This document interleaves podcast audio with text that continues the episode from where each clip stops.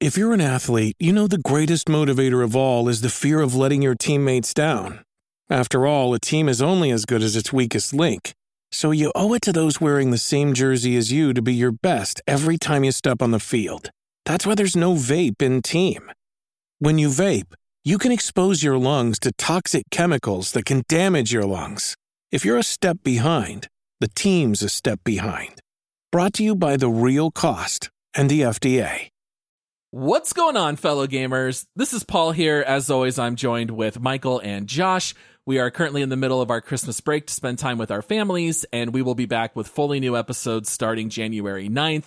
But we have chosen a couple of our favorite episodes to re release along with these introductions. So this one here is a bonus round episode where all three of us broke down our top 10 favorite games of all time. It is actually the very first episode that Michael recorded with us after he joined us permanently. He had been a guest host a few times before.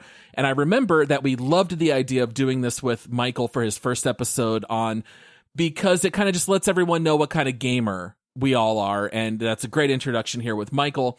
So as you guys, uh, you know, kind of reflect back on this episode, I was kind of curious to know if there were maybe any changes to your list that you would make. Uh, initially, Michael submitted a list that just said Myst 10 times. I told him that we needed a little bit more diversity. Uh, but Michael, as you reflect back on this episode, what do you want the people to know? Yeah, there's like 10 re-releases of Myst, so they each counted. True story. Um, man, th- this is great to look back because, you know, we recorded this episode what 10 months ago? And this Yeah. list is still pretty solid for me. Like i i don't know if i can spoil or not but my number one game was oblivion.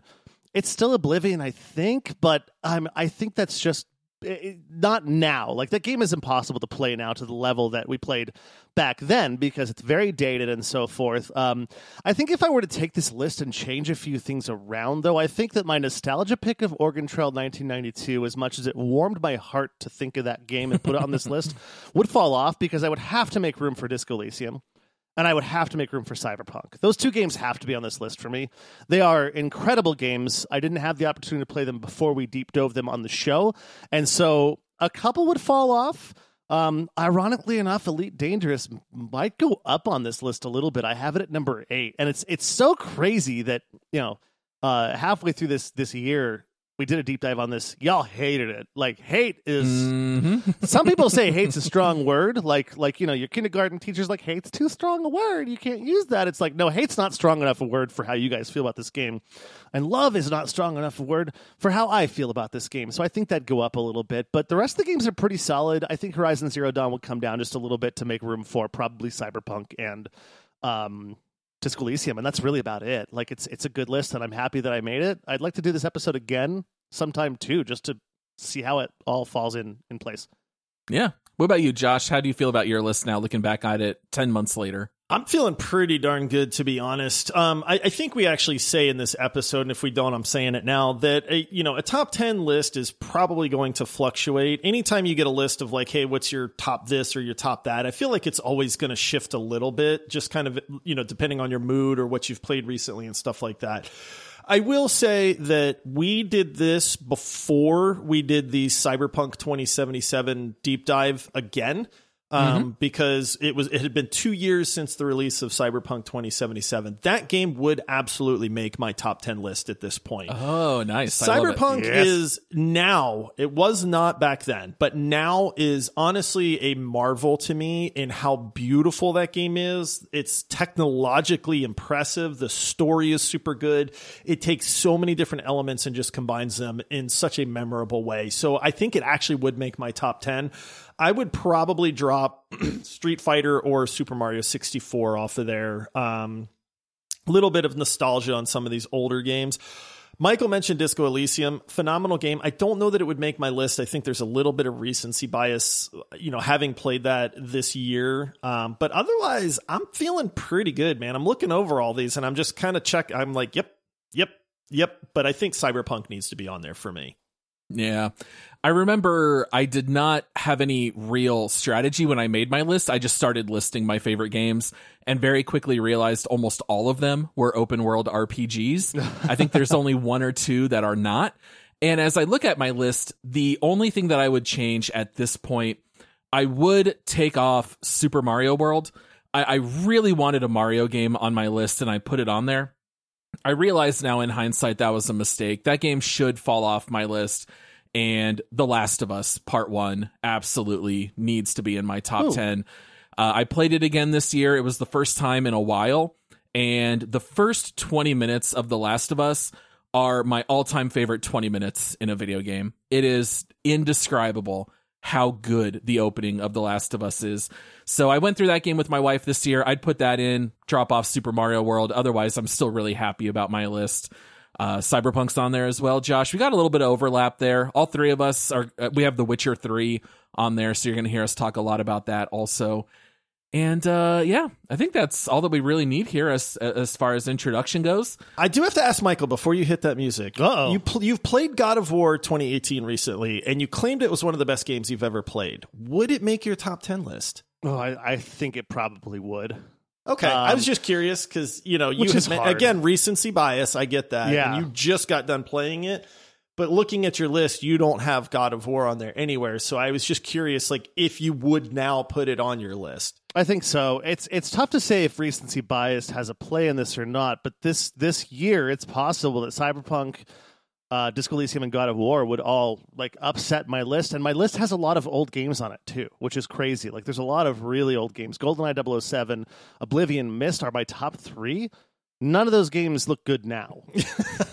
you know what I mean? And Oregon so- Trail needs to die of dysentery. Yeah, that one definitely needs to go. Yeah, and then well, so when you talked about making your list of just listing a top, you know, like long list all the games, I did that, but I also kind of added in some categories. I think I talk about it in the show, like this is my nostalgia pick, like it has to be here because of this. I think it'd be hard for God of War 2018 to not make the list. That being said, Ragnarok is probably going to follow up in the top 20 because that game Yeah. was amazing, um, but not nearly as prolific as God of War 2018. Gotcha.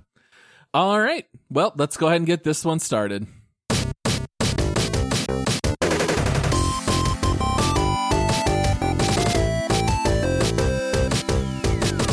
Hello, friends. Welcome to the Multiplayer Gaming Podcast. We are a group of dads who love gaming, and we get together and release two episodes every week where we deep dive individual games, or we break down recent gaming news, or we tackle a particular question or subject about gaming. Today, we are going to be breaking down our individual top 10 games of all time. Before we get into that, I would like to remind you all to please rate our podcast five stars on Apple and Spotify. Leave us a written review on Apple and come check out our Patreon page at multiplayersquad.com. Our independent podcast is funded entirely by our listeners, and you can help support our shows there starting at $5 a month. I am your host, Paul, and joining me today, he's definitely in my top 10 podcast co hosts. It's Josh. Uh, am I in the top five, Paul? You, you are in the top five, right, Josh. I'm good. I, you know, I, I'm not. I'm not a hard man to please. So and then we have a very special announcement. We have a third person on the show. Now, you've heard him before. He was a guest host on previous episodes like Character You'd Most Like to Have a Beer With, Best RPG of All Time, Best Game Set in Space of All Time. But what's extra exciting about today is that he is no longer a guest host. He is the permanent co host of the show moving forward. It's Michael. Holy cow. You know how hard it was for me to not say a word during the intro and not spoil that with the I mean everyone knows the nasally voice. I have something that I have to say real fast. Um, which of course in my native tongue means I'm so happy to be here. Thank you so much guys. I I'm so gracious to be a part of this family and holy cow I did it. I'm on the show. all those all those months of Patreon pledges finally paid off for you, Michael. See that? Everyone be an epic supporter. That's all you got to do. That's not yeah. Oh man, we are so excited to have you here, Michael. You know, the, the people demanded that we make you the third co-host, and who are we to say no? You know, we were we were more than happy to bring you on. People were calling for it. We love having a third person to be able to bounce ideas off of. And so if this is anyone's first episode, this is kind of a perfect topic because Michael, now that you're a permanent co-host, we get to hear your individual top 10 games of all time. This is going to let us all know what kind of gamer you are. This is like a true test to see what what kind of games you're into. Yeah, it's it's it's going to be really interesting because uh, if you've listened to previous episodes, you know that I'm not a big fan of FPS, but I did surprise myself a little bit on this list. So stay tuned, listen to the whole Ooh. episode, and maybe you'll see one or two uh, showing up in there a little bit. I also want to know what kind of gamer Michael is to see if we've made the right decision or not. Uh, Josh, I'm a bad one. I'm terrible at most games. So. Right, hey, anything that makes me look better is fine, Right. fine right? All of my games are like designed for three or four year olds. It's like just games where you have two buttons, you push them in sequential order, and I do very well. Yay me! Uh, there's nothing wrong with that, even if that were the case, even though I know you are joking. All right, so this is a really exciting bonus round idea. So a couple of weeks ago, Josh and I covered in one of our This Week in Gaming episodes that IGN released their top 100 games of all time. Now, that is the list that they update every couple of years because that is based on their current staff. And we talked a little bit about what games we thought were kind of bananas showing up on that list, talking about what we thought. And one of our listener submitted questions came in from Frodo Garfield, who said, Hey, I was listening to the IGN top 100 games of all time episode, and I was wondering, what are your guys' individual top 10 games? So we all decided to come up with our own top 10. We have not shared very much. The only thing that we have shared with one another are simply our top threes. That way, if we do have any overlap, we will hold off and talk about those games at the end. So basically, what we're going to do is we're just going to start going around. We're going to start at our number 10s. If anyone has a game that shows up on their list, we'll pipe up and share that. And then we'll talk about the game for a little bit. And we're just going to whittle it down until we all cover our top three games. Sound good to you guys? You excited for this? I am very excited. This was also this was super hard. So Frodo Oh, yeah. Garfield, you gave us a ton of homework, man. I I'm the kind of person where I generally wing things. I struggled so hard with this list. you, you know, uh, I know Michael really struggled with it also. Um, Michael freely told us who his favorite child was and yet could not make his list of top 10 favorite games. Michael literally told us five seconds before recording that he was scratching his number 10 and replacing it with another game. That's true. So this is this is very difficult, I think, especially for Michael. It was really hard. I had 62 games that like that was my short list. That was the list that I came up with of like these are all in my top 10, right? And the funniest thing is, you know when you just like nonchalantly talk movies or music and you're like, "Oh man, yeah, Shawshank Redemption definitely my top 10." And I'm like, "How many times have I said that for 62 different video games?" I probably have because it this was hard. Yeah. yes. That I was that's the same thing I had as my list started off. I didn't go as crazy as 62. Uh I went like 20 and then I was constantly shuffling games in and out. And then there were games where I was like I absolutely love this game, but is it in my top 10? And then I'd be like, yeah, it is. It's it's definitely and then I go, "Oh, no, it's not really a top 10 of all time game. Yeah. It's just a really great video game." And yeah, so I I don't know. Did you struggle, Paul? I feel like Paul would just be like, "Oh, I always know my top ten games."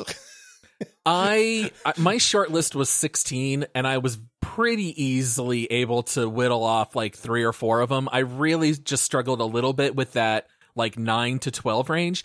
I did keep making fun of you guys because I think you each messaged me 5 or 6 times throughout the day saying, "I don't know how I'm going to make this top 10 list."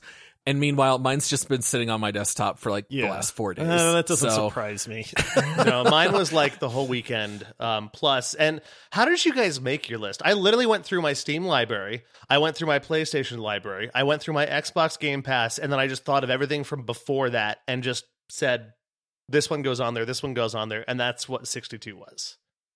That is exactly what I did, except I also consulted two or three lists online of like the top 100 games just to make sure there was nothing that I rented or borrowed from a friend and then kind of whittled it all down. Now, I know, I don't know about you guys. When I looked at my top 10, I definitely saw some patterns and I was like, oh, okay. There's very clearly one type of game that I really like. So I don't know if you guys noticed any patterns in yours, but seven out of my top 10 are actually open world RPGs. So uh, apparently, if you have an open world RPG, there's a really good chance it's going to make my list. And eight out of my top 10 are also games that really put a premium on making choices. So a lot of my games give you the ability to make a choice one way or another, and it affects the rest of the game. So apparently, for me, that's exactly what I'm into. Yeah. What, what about you, Josh? I was going to say, I'm looking at my list and I'm going, oh, do I have an, a theme? But it is 100% RPG elements, uh, open world. um, I do have a lot of like competitive, well, not a lot, but I do have some competitive nature games on mine. I love competition. Uh, I like, you know, the ability to like trash talk people and stuff like that, you know, so yeah, it's, that's a, that's actually almost like a 50 50 split on my list. Yeah, Interesting. You, what about you, Michael? If you look at my list, I have five to eight open world, depending on how you view open world. So you'll see what I'm talking about when I actually go through the list. Um, but it, it is kind of funny that you talk about that, Josh, because a couple that ranked really high on my list was because that competitive nature. Actually, one in particular was just so much fun to play with friends and so much fun to just I'll get to it later. No spoilers, right? We got to listen to the whole thing. But um, I did learn though about myself that it was eh, I I didn't want to play nostalgia too much on this list because I had a lot of nostalgia picks that were like this was my favorite game for so long, and then I realized, hey, if I go back and play that game now, it like is it really on the all time? So I was really careful to weed out not having six NES games in my top ten or anything like that. right. A little bit of mine's nostalgia. Like I will I will preface it before we get into it that I fully admit that a few of these games, if you played them today, would not hold up. But for their time, they were one of the best video games of all time. You know what I mean? So that's why it's kind of like on my personal top 10 list because it's like, I get, I'm not saying this is the top 10 game right now. This is just through my vast gaming history. What are some of the games that I would put in my top 10?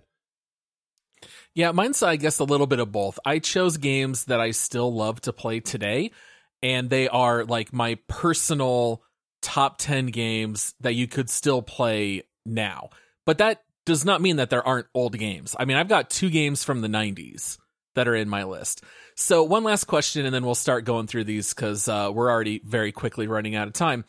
Uh, how many of your top 10 games coincided with the IGN top 100? I had eight on on yeah? My, and what? I was a little surprised by that to be honest. Now, the top 100 on IGN gets the rankings completely wrong in my opinion but at least they do a good job of naming uh, you know a lot of really really good games. So for me yeah i had eight on that list.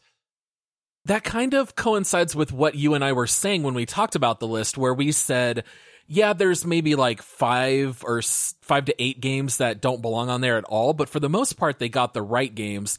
There it almost just seemed kind of randomized in the order. Seven of mine are on the IGN list, eight of Josh's. Actually, six of my games are in IGN's top 16. Oh, wow, really? So I actually do coincide quite a bit with the IGN list. Michael, what about you? Did how many of yours are on the IGN list? I'm really scared that my list is going to be trash because uh, two, two of Two? mine are on the list. it's good to have Just- it's just good two. to have different types of games you know i, I don't i don't think that's means it's trash i mean i reserve the right to say they're trash later on but i don't think they mean that they're trash up front I was very vocal about my number one not being on the between you guys. So when when when that list came out and I was listening to that episode, you know, in the old days in the past when I wasn't a host on this this very uh, esteemed show, um, I was yelling in my car like, "What? Why is that game not on the list?" And my number one is not on the list, and I'm like, "But that's dumb." IGN, I apologize if any of the listeners work for IGN. Uh, I respect your list, and everyone's entitled to their opinion, even if it's wrong. exactly exactly. It's a free country. You are free to be wrong, correct? All right. So let's just start breaking down our top tens. Uh, Michael, since you are, you know, the, the, the, the newest guy here on the podcast, let's let you start. I'm also very curious to know what's on your list. What you got coming in at number 10? My number 10 is absolutely a nostalgia pick. And uh, it was uh, the pick that, you know, I, I had to say when I was in, I think, second or third grade, possibly all the way up to fourth or fifth grade, I played this at school on computer time. Uh, it was the 1992 version of the Oregon Trail on the Mac. Oh, very nice. man. I I just I remember playing that game, fording the river a few too many times. I got a little bit gutsy, and then you know hunting bison and buffalo. And everyone who's played that game in school that's around our age or maybe a little bit younger or older just knows if you got a top ten, Oregon Trail's got a special place in my heart, and it belongs on mine. That game was so great because you could play it at school. Yeah, and they encourage you to. You were learning. I wasn't learning anything. I was learning how not to ford a river. and uh, all your friends would die of dysentery. Now, I literally just made an Oregon Trail joke to you, Michael, less or only about a week and a half ago, because you recently moved back to Arizona. You do live a pretty far drive away from my home, and I did text you and your wife, and I asked. How many extra pairs of clothing and how many wheel axles do I need to take with me? And are there any rivers that I need to ford? Yep, he did my say way that. to your house. And actually, the funniest thing is what got this on my list. Uh, what I, that made me think about something because I'm watching 1883 right now, um, which is a, a, a prequel to or whatever to Yellowstone, and I'm like, this is like a really rough Oregon Trail. It's the same thing, and you you got that in my head. So essentially, you manipulated my list and influenced a little bit. A little bit of inception. yep. All right, Josh, what you got coming in at number 10? Uh, I talked about loving competitive games. This one, this is a little bit of nostalgia, but I think this game still holds up to this day, and that is Street Fighter 2. Ooh. Coming in at number 10, God. I I used to absolutely love fighting games. I have not played them in a long time. I feel like sadly it's a genre that just is kind of dead. You know, if you look up like player counts on fighting games, it's like 600. It's ridiculous. Like they've just they're they're not nearly as popular as they used to be. But I was an absolute wizard at Street Fighter 2. And this is back in the days when I would go to the arcade and you would challenge the guy that was at the machine and he winner stays loser pays right like that's the thing so you would go up against some guy that was kicking everybody else's butt you'd put your quarter in and you'd face off against him and if you won then he had to go to the back of the line and the next guy was up and that just kind of face off in the arcades with a crowd of people watching or you know uh, or just at my house when consoles started getting even more popular was absolutely incredible. I miss those days so much, man. Fighting games, I really wish they were kind of more in the limelight at this point. And there's some great ones out there. That's not to say that they're completely dead. But I have so many fond memories of playing Street Fighter 2, whether it was at the arcade or with a group of buddies at the house, and just getting into that ultra competitive nature, talking trash to your buddy, you know, that kind of stuff. It was phenomenal Who was your character of choice, Josh? initially Ken uh, because I he was the guy that I was best with, but then I really got into Blanka, and Blanka would throw people off because nobody really knew how to fight Blanka other than the little where he'd hunch over and do his electricity thing. And Uh-huh. everybody knew to expect that, but if you could do a lot of like the flips and the rolls and stuff, man, you could really catch people off guard. Josh, I'll give you a buffalo nickel right now if you can give me a super solid, throaty, gutty Hadouken. Hadouken! Ah, Was it? Hadouken! Tatsumatsu Oh, I love it. I love it. Beautiful. Flame. My favorite character in that game was Guile because I was terrible at it, and you can button mash the best with him. Yeah. I actually played a lot of Guile myself. Now, Josh, is this your only fighting game on your top 10? it is. Yep. All right.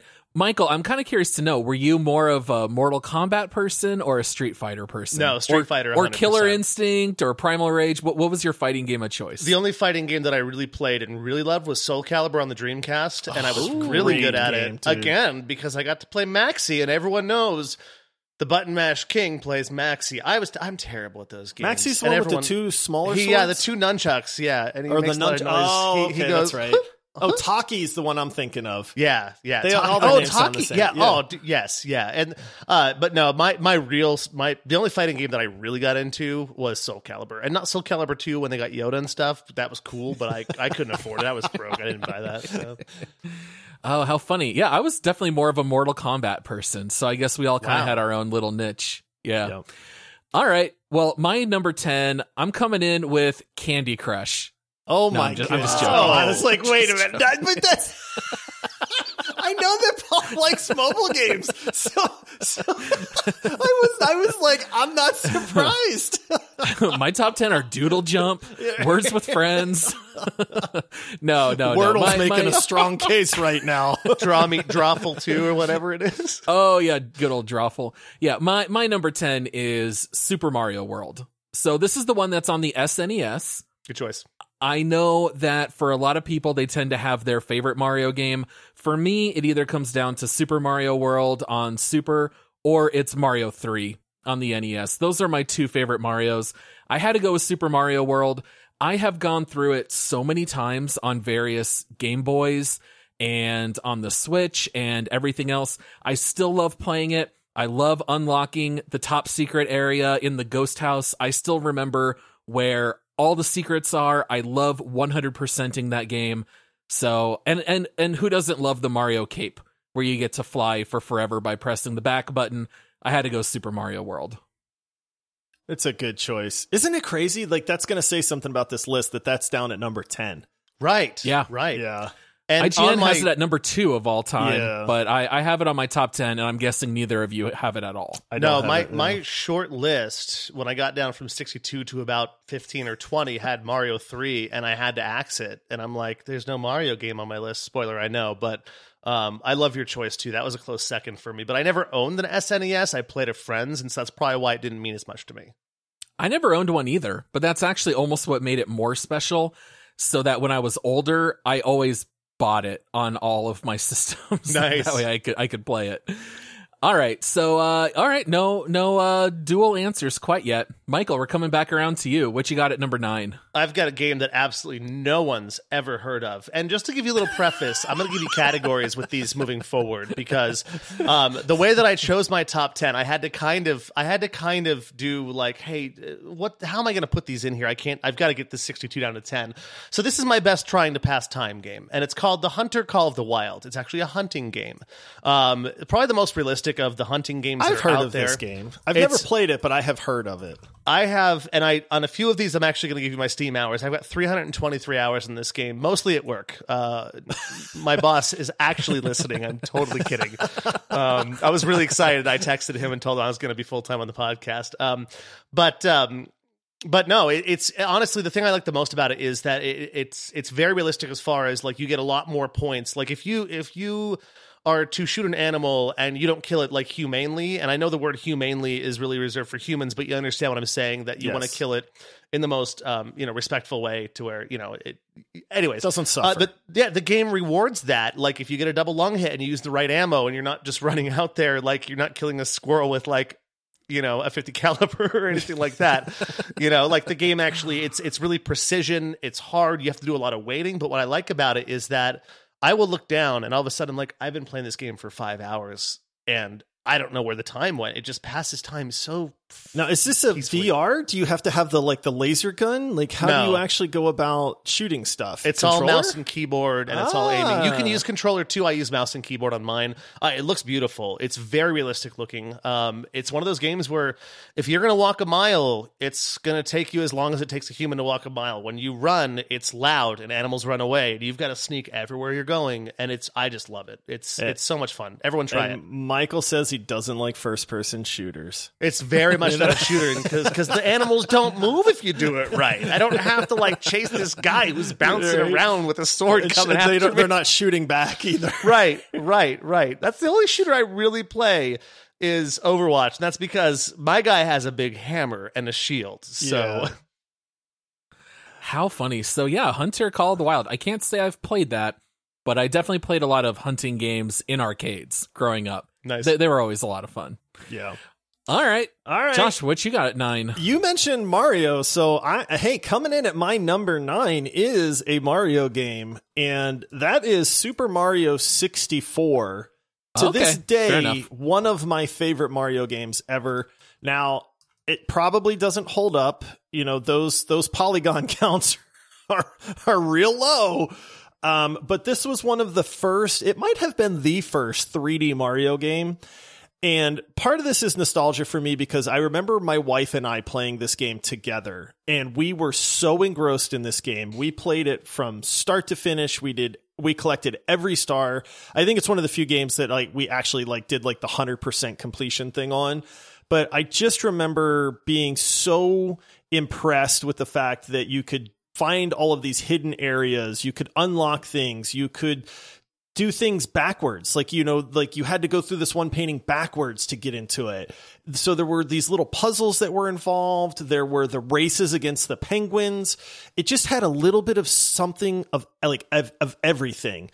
And it still sticks out in my mind. Part of that is, is that, it, you know, again, I got to play it with my wife she's not much of a gamer, but she does like some games, and she absolutely loved this game. But I think it was pretty groundbreaking at the time as well.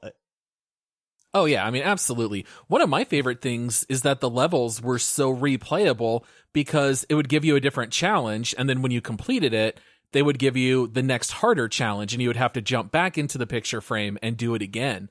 And I remember that game was actually also kind of smart. Like I remember in the first level, you would have to race the Koopa Troopa, but if you cheated, it wouldn't count as a win and they would tell you like no you cheated you got to do this right. the real way and I always thought that was really it's it felt very smart for all the way back then because you're talking I yeah, don't know whenever it, it came out 1996 or whatever. It's been a minute, that's for sure.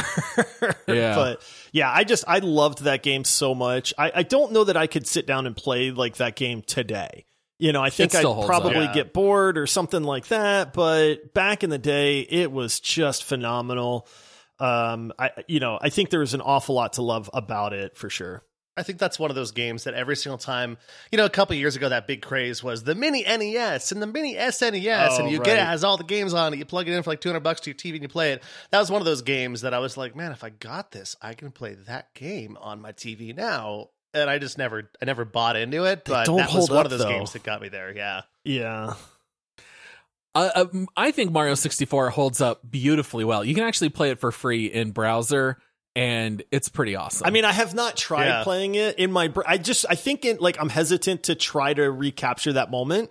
So I'll just keep the I'll keep the great memories because I worry that if I actually tried to replay it, I'd kind of go like, ah, this game's not as good as I remember. no, and I feel like with those games, I feel like that's kind of the time period in gaming where the older classic games have actually aged better. Like Mario 3 and Super Mario World are easier to play now because, you know, it's that 8 bit, 16 bit thing. When games started going 3D, you watch it now and you're like, it just doesn't look good. It's like early CGI, it just takes you out of all of it completely. Whereas the older classics, you're like, okay, I'm watching Claymation, I'm happy with that. Rancor from Return of the Jedi. But once, you know, Tron came out, you start seeing a bunch of CG stuff, it doesn't age well. that I kind of went in circles there, but you understand where I'm going.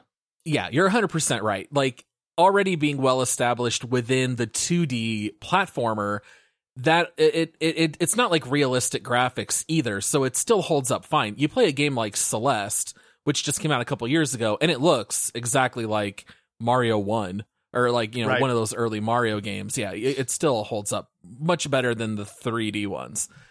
All right, so my number nine is in one of your guys' top three.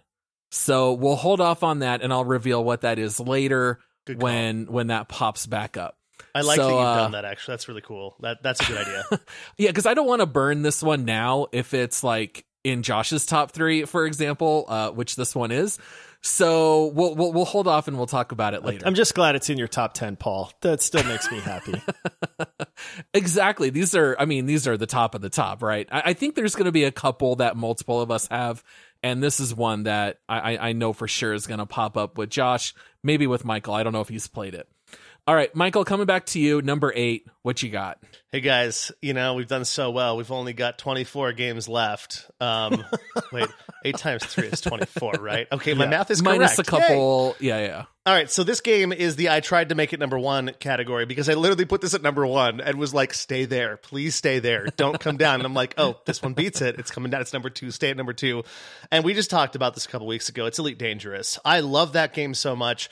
Now that we've talked about it, it's funny because if Lost Ark didn't come out last week, I have like six friends that were like, "Hey, I listened to the episode, and if you want to just hop back in Elite Dangerous, let's just give it a run for a couple weeks or a couple months. Let's just dig right back into it."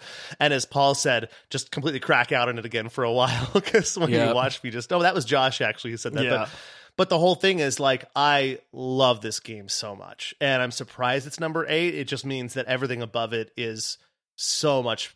It's just it's, it makes those games that much more incredible. So, but Elite Dangerous is absolutely belongs in my top ten. It will always be there. If I find a game in the future that's higher, I'm gonna say I'm gonna lie to myself and say, Michael, you're wrong. that game still belongs in the top ten. Yeah, you you single handedly got everybody hyped up for Elite Dangerous when you talked about it during our Space Games episode, and like even me, I went and actually watched videos on it again after that show, and I was like, I gotta try this game at some point. Everybody Yeah. in the Discord server was like, I want to see this Elite Dangerous. I might go pick it up. It's only like five dollars now or something, you know. And it was like, the, yeah, so. They, they owe you a Christmas card for any recent sales. Sadly, it's the only VR game that made my list because I really played it almost exclusively in VR, and that that's one of the things that kind of made me sad. Was I I did I, I am a huge VR player, and I, I actually misspoke on the episode. I thought I had about two thousand hours in it. I have eight hundred and twenty eight hours in this game, so I have a lot Oh, of work so to do. hardly That's any. still a lot of time. yeah, Only 800. that's it. Some work to do. All right. Yeah, and I was going to say, Josh and I have not yet played that one. So once we get around to it, we'll have to let you know what we think. Yeah, it'll make your top ten for sure. Uh, that's it. All right, Josh, what you got at eight? Uh, this is you know people say I, I'm not a like I only like competitive games and stuff like that, but you know there was a time when I was super big into Nintendo games. I mean, Super Mario 64 was my number nine. Coming in at number eight is another Nintendo game, and I ha- I will preface this by saying I have not played this game in a long time, but I still it's probably been 25 years plus but since I've played this game. But well, maybe not that long, but it's still in my brain etched as one of the best games that I have played, and that is Legend of Zelda Ocarina of Time. Yes. I can still whistle the tunes to the songs. I still remember some of the quests. Uh, you know, again, another game that my wife and I played together. Um, but Ocarina of Time to me is the best Legend of Zelda game that it has been made, in- including Breath of the Wild. Breath of the Wild's great, but I still think Ocarina of Time is better. I just, you know, I don't remember all the little ins and outs of it at this point because, like I said, it's been it's been a long time since I have played that game. But when a game reserves that space in my limited brain at this point, like I know it's good. And the fact that I can still whistle and hum the tunes on, from you? that game, oh yeah, Hold on, can Uh, you? I mean, I I. Oh, we can't hear it. Oh, you can't hear it. It's too quiet for Discord, but we'll we'll be able to hear it on the episode. Okay. I was I was really questioning there if I should like what are the limits of my new influential power on this podcast Right. as a full fledged host? Can I make him? Can I call him Oh, out I'll and make do him whistle the tune right now? I'll answer any challenge. Uh, Michael, out of curiosity, are you a fan of Zelda? Do you have a favorite in the Zelda series? Uh, honestly, probably the OG. Uh, it's funny. Uh, my views on Breath of the Wild are kind of hot takey in a bad way. I appreciated it. I didn't finish it. I liked it. Um, I just didn't really get into it. And it's probably because I got really tired of having to replace my wooden sword all the time. Um, but uh, Yep. but I, that's one of those games that I really want to go back and pick up. I played the original probably as much as I played Elite Dangerous. I probably have like 50 playthroughs on the OG back in the day. Um, but I really don't have a favorite except for that one because I really didn't play a lot of them. I did play Ocarina of Time a little bit, um, but that's it's, it's just one of my one of my games that I just never really got into that family. It's kind of like Mass Effect. I just never broke into the family until recently. Yeah, uh, no Zelda games made my top 10, but my favorite Zelda is The Wind Waker. That that's my personal favorite. What's interesting is you can poll 20 people and you'll get like 10 different answers on their favorite Zelda. Yeah. 'Cause There's a huge yeah, like Link to the Past, uh, Legend of Zelda 2 on NES. Like, there's fans of all of them. Hmm. All right. So, uh, my number eight is Castlevania Symphony of the Night. Now, Josh and I talked about this game a little bit on our recent deep dive on Hollow Knight. For my money, it is still to this day the best 2D game ever made. I think it's better than Mario 3, better than Super Mario World. I've got it as the number one Metroidvania game ever, the number one 2D game ever. I absolutely love everything about it. It's like campy and cheesy in the best possible way. It's the first game I remember playing that had multiple endings. I love everything about Castlevania. I've probably gone through and beaten it goodness, probably 12 to 15 times, somewhere in that range, playing it on uh, PlayStation back in the day. It's one of my favorites, but I don't know that either of you have played it. I haven't. And that's one of your choice games you were talking about, right? Where you make different choices and you have different outcomes, correct? A little bit, yeah. Like it's it's very light in that regard being such an old game, but there's like multiple endings where you think you know the enemy and you can just kill them and the game ends, but if you keep playing, you actually figure out, oh, if I wear these special glasses, now I can see this other thing and now I can go fight the real enemy.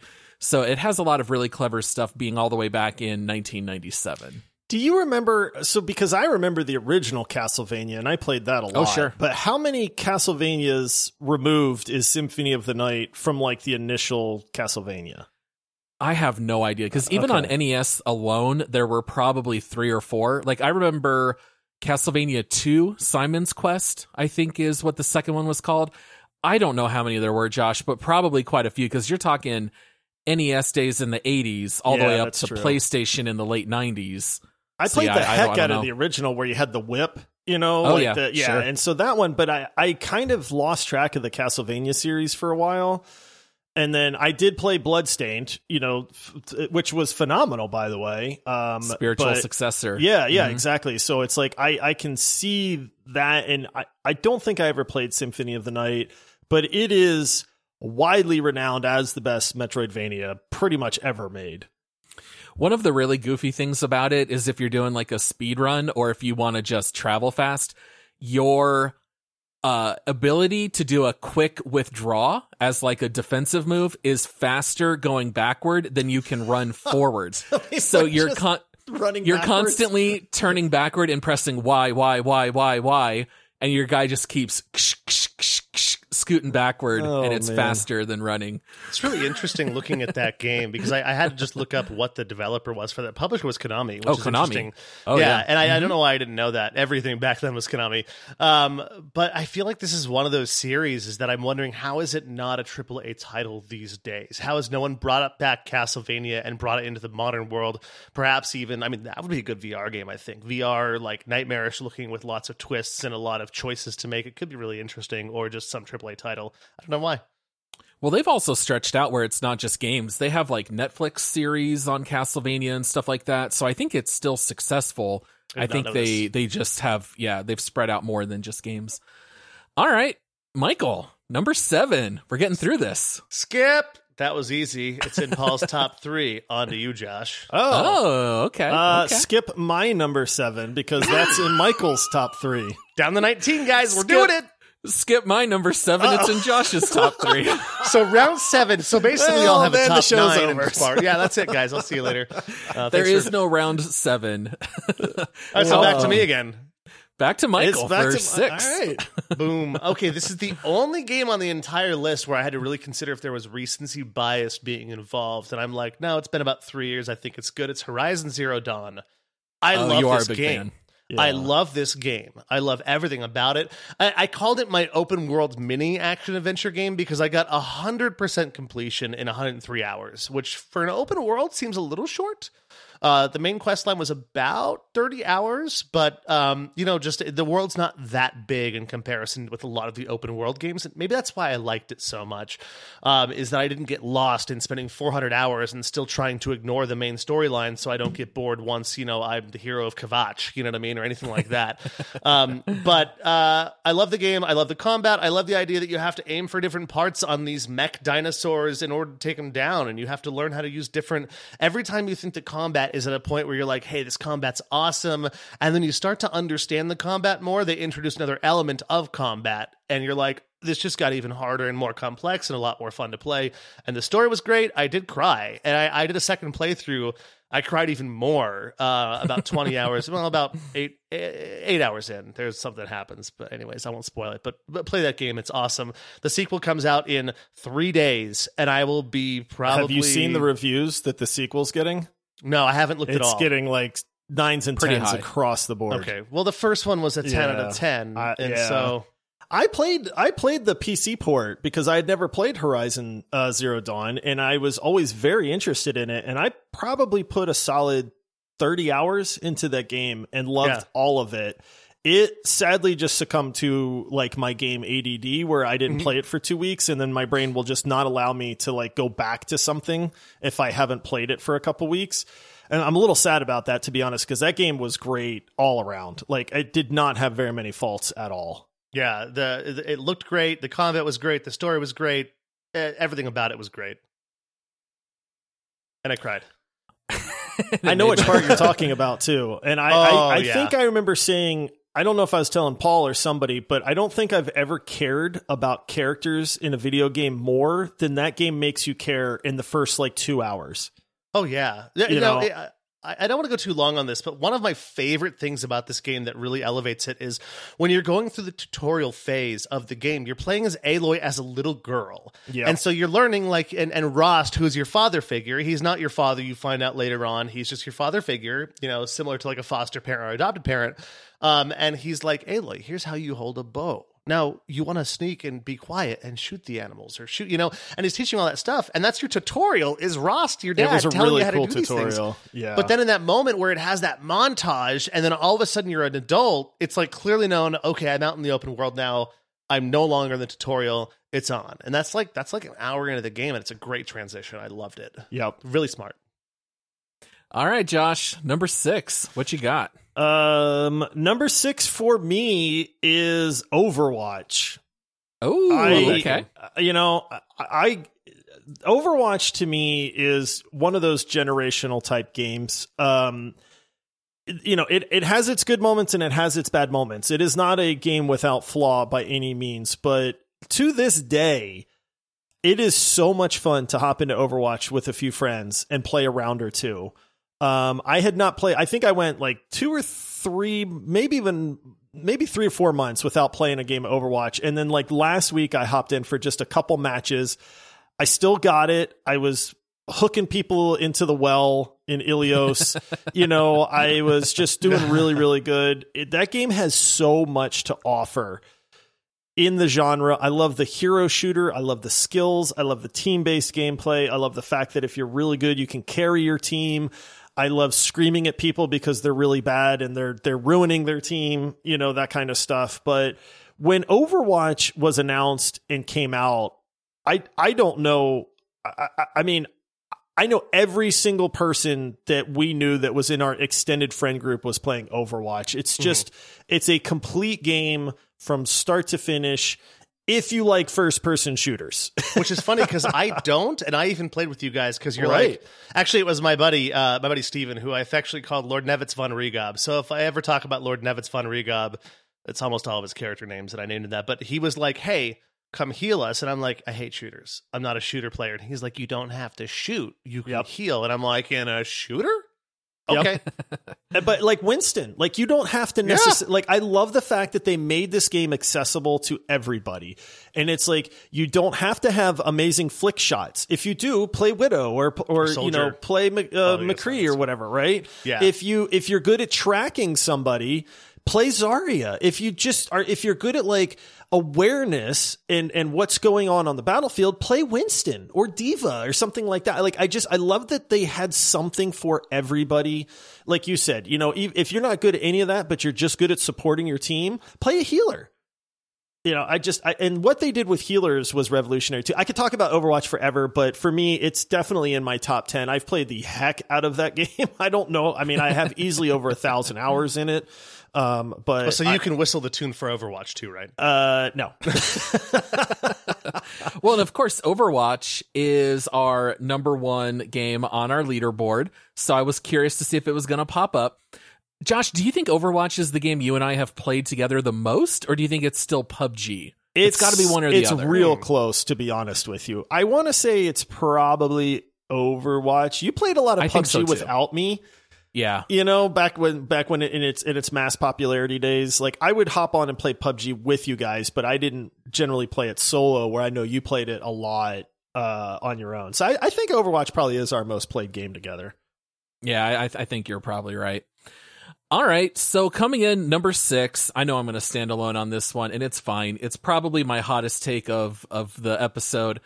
I've got Cyberpunk 2077. I don't care. Oh, Screw you all who Yeah. tried playing on PS4. You know what? on PC, this game rules. All right. Cyberpunk had my number one favorite storyline, probably of the last 10 years. I absolutely love it. Was it, uh, uh, was it glitchy? Sure. It, it definitely was. My guy permanently had blood on his hands. like, like just in the game, he had an overlay of blood that was not on his hand. It was hovering two inches above his hand. He had it at all times. I, I don't care. I would drive with my car. I would see random, uh, just artifacts uh, levitating in, in the air. I don't care. It doesn't matter. The story was great. Keanu Reeves is awesome. I loved Here, the twist here. endings. All that stuff's great. I loved running around with the mantis claws, just shredding people with my bare hands. I mean, it's even got uh, Jackie Welles was one of my favorite side characters ever in a game. It's even got amazing music written for it by Run the Jewels. Go look it up. It's a song called No Save Point. It's an amazing song. I love everything about Cyberpunk, and uh, I'm not ashamed to say it's number six all time for me. uh, Nice. I feel like Cyberpunk is one of those games that is becoming the memories are getting fonder, uh, you know, as time goes on. They, I, I, funny enough, huge 43 gigabyte patch announced today, Today, as of this yep. recording. Wow. And it's funny because I was chatting with some friends of ours about Cyberpunk today. And everybody was kind of going, you know, I really need to, I need to play that game. I, I, I need to get back into it. I didn't finish it. I famously never finished it. I made it very close to the end. But even in my mind, it's like, well, I think it's time to give it another shot. It's so Let's good. do it, Josh. I Yeah. also haven't finished it. I am much closer to the beginning than you are. Yeah. Um, but I, I'm totally down. I, I I had some good things about it. Honestly, the reason why I didn't play it is because I was in the middle of a move at the time, and I was trying to play it from my laptop, and my laptop just wouldn't Oh. run it and do it justice. Just I couldn't do it. Yeah, and I'm like, nah, I'll come back to this, and I never did. Probably because I was doing my second playthrough on Horizon Zero Dawn or something like that. Screaming at Michael, why do you hate me? Oh yeah, uh, Control was another game that I've always wanted to play, and I was playing it from my laptop. and My laptop couldn't handle it. I actually That's a gifted a, one copy to laptop. Yeah, I gifted a copy to a friend of mine, and he was like, "I've never heard of this game. I beat it in like 30 hours, and it was perhaps my favorite game I've ever played. Thank you." And I'm like, uh, "Well, good. I just I had an extra copy, and I haven't played mine yet." So That game's wild, by the way. Yeah. Control. It's really out there. Uh yeah, last thing I'll say about Cyberpunk, I even love just all the lingo that they come up with in this game where you've got like Ripper docs and they're like the doctors who install software into your cybernetic implants that you use to then quick hack other people. I thought all that stuff was so neat. I I love it. I really hope that we get to see more content through DLC slash future installments. I really hope this isn't the end of Cyberpunk because obviously the reputation, uh, it, it could not have been much worse. the the bones are there honestly Yeah, like yeah, they it. It, it, they really are there is a very strong foundation to it they just have to get rid of the skin disease you know that that, that the game had when they released ironically. Yep.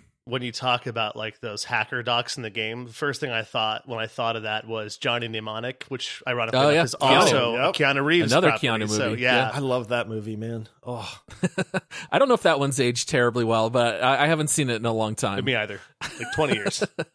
yeah, It hasn't aged as well as Keanu has. Everyone knows that. that is very true. Yes. All right, Michael, we're in our top fives now. What you got? getting Skip. real Skip this Oh, one. It's a Josh's skip. top three. oh and my Oh, top three okay. okay, I know what Um, that one is. this oh, you one know. this Is it one a third installment?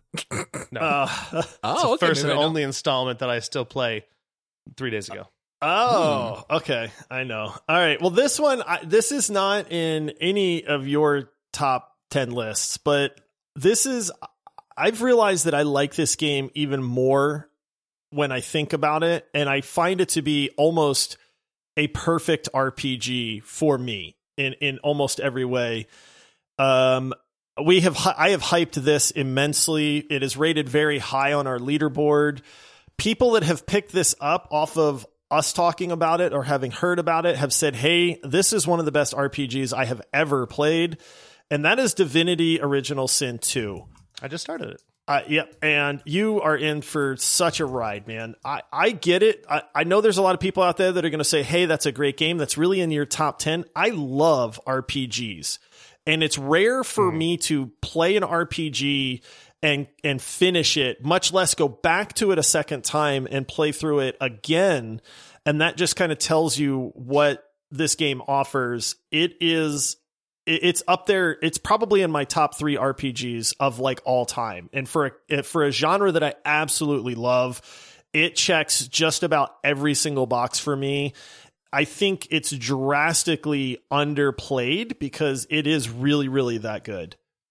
It's a absolutely fantastic game. My my little nitpick with it is I sat on the character creation screen for like a full hour and a half because I did not know what to pick.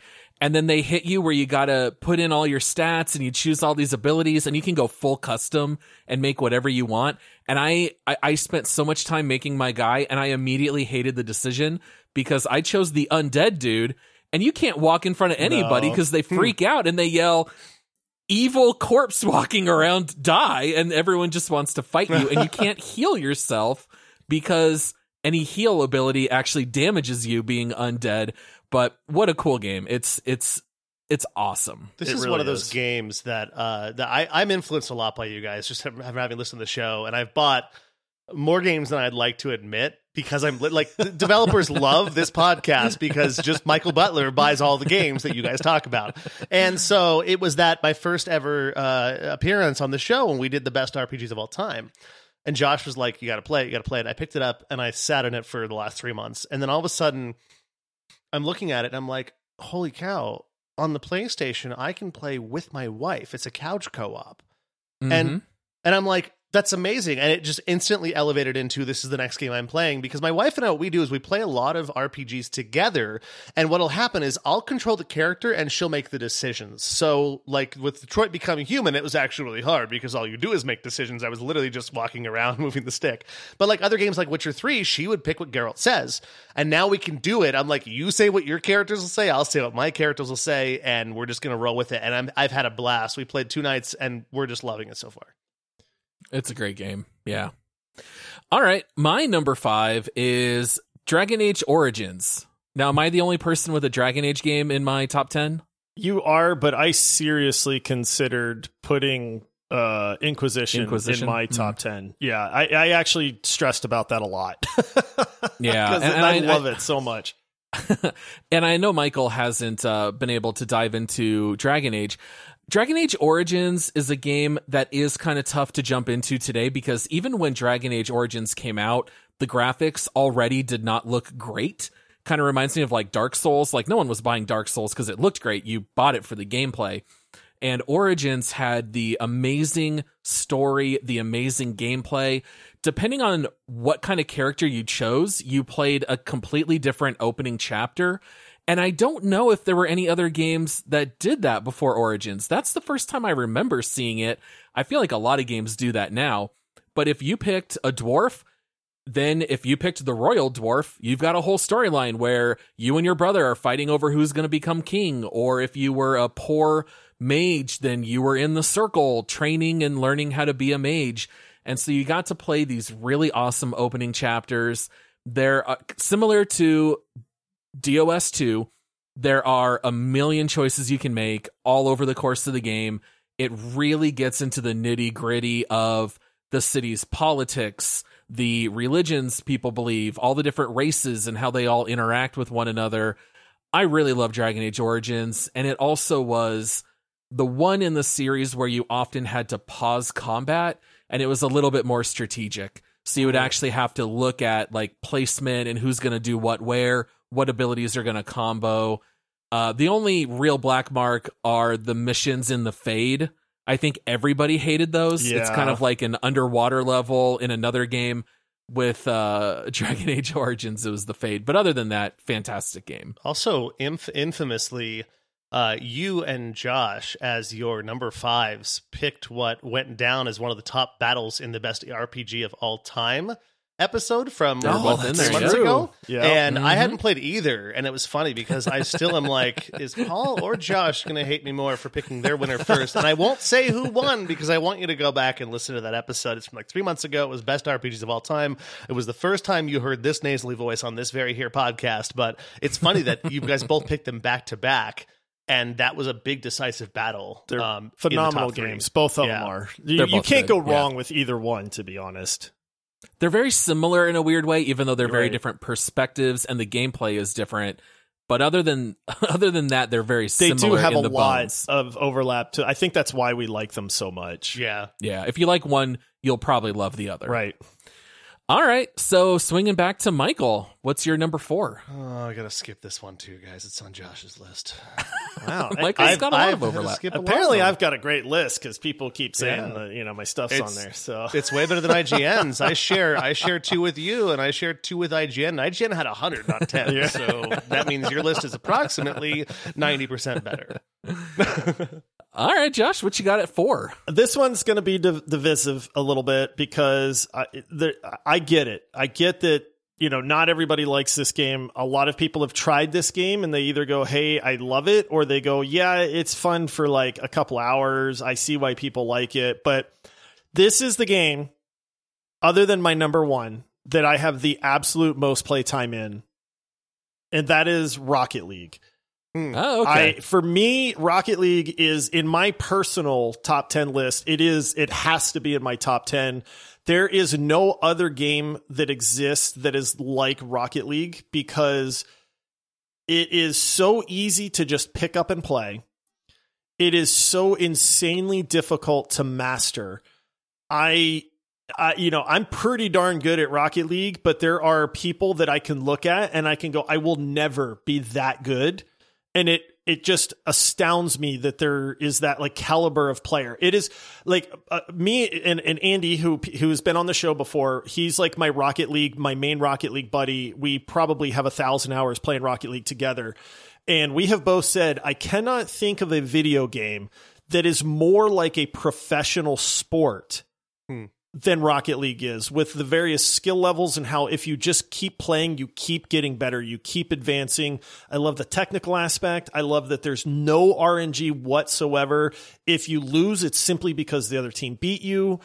I, I like there's just so much about it that jives with me personally through my competitive nature, my desire to want to get better at something, you know, that kind of stuff there's my kids, my entire family knows when I play Rocket League because I transform into this screaming, giggling, like loud person. I I can't think of like scoring a goal in Rocket League is like no other feeling in a video game. I, it, it's just incredible. So for me, it's in my. I almost put it in my top three, but it's it's it's up there for me for sure.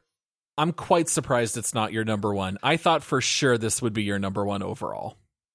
Do you know how many hours you actually do have in Rocket League? I, Like, I you- checked. I have 1,500 and like, I can't remember if it's 26 or 62, but I have a lot of time in Rocket League. And considering this- they're five minute matches, that should tell you That's something. Somebody do the math right Yeah. now. As you're listening, throw this in Discord right now. What the math on five minutes? Uh, I, well, that's like 300. That's like 3,000 matches. I the math It's is a hard. That's why. I, that's It's why a I took lot. counting for my math. yeah. Um, is that the only sports game that has made our list so far? If you want to air quotes it as a sports game, I, I do It's consider it definitely a a sports game. Yeah, Yeah. it is. I agree.